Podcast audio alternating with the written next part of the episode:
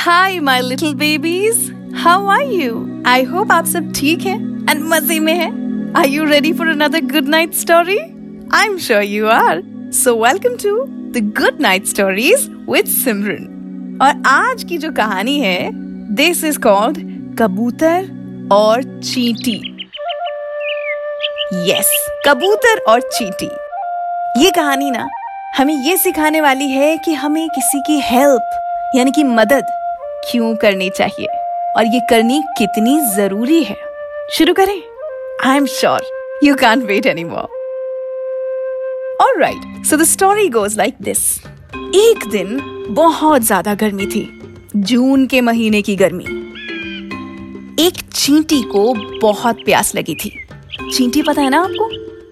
Ant A for ant yes चींटी इधर उधर इधर उधर भाग रही थी। कि कहाँ जाके पानी पीऊं।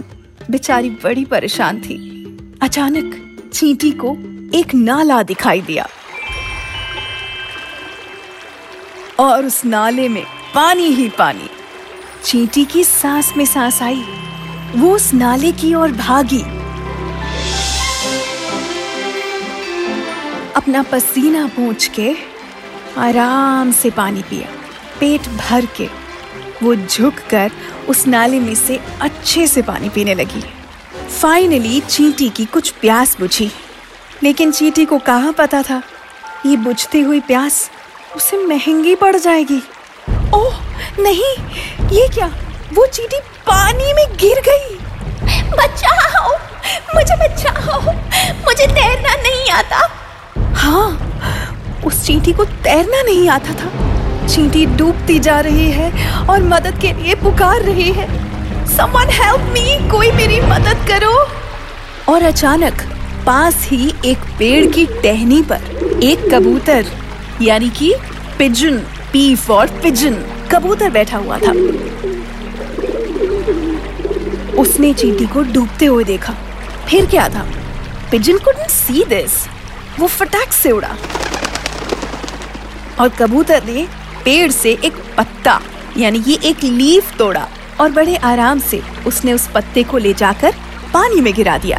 ना थिंक अबाउट इट सोचिए सोचिए, उसने उसे पानी में क्यों गिराया? I know you are smart enough ताकि वो चीटी उस पत्ते पे बैठ सके। बेचारी चीटी, पहले प्यास के कारण इधर उधर भटक रही थी और अब पानी में गिरना शी वॉज़ अपसेट लेकिन चीटी जैसे तैसे उस पत्ते पर चढ़ गई।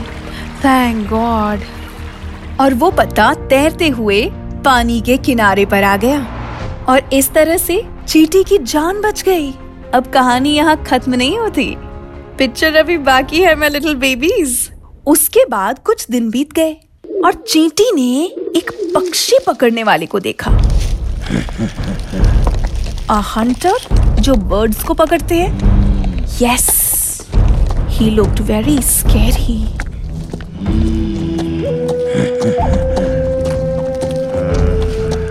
वो हंटर जो है वो वहाँ कबूतर को पकड़ने आया था। कौन सा कबूतर? अरे जिसने चींटी की जान बचाई थी।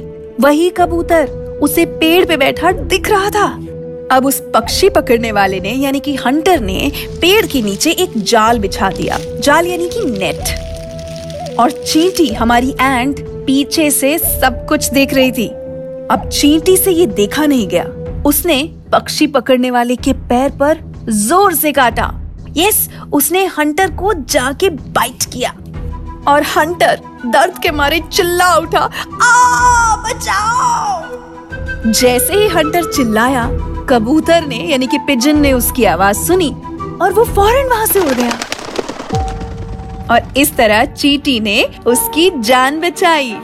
अब इस कहानी से हमें क्या सीख मिलती है कि अगर आप किसी की मदद करेंगे तो सब आपकी भी मदद करेंगे। We should always help others I hope आपको आज की गुड नाइट स्टोरी अच्छी लगी होगी। I will be right back with another story till then good night babies my name is Simran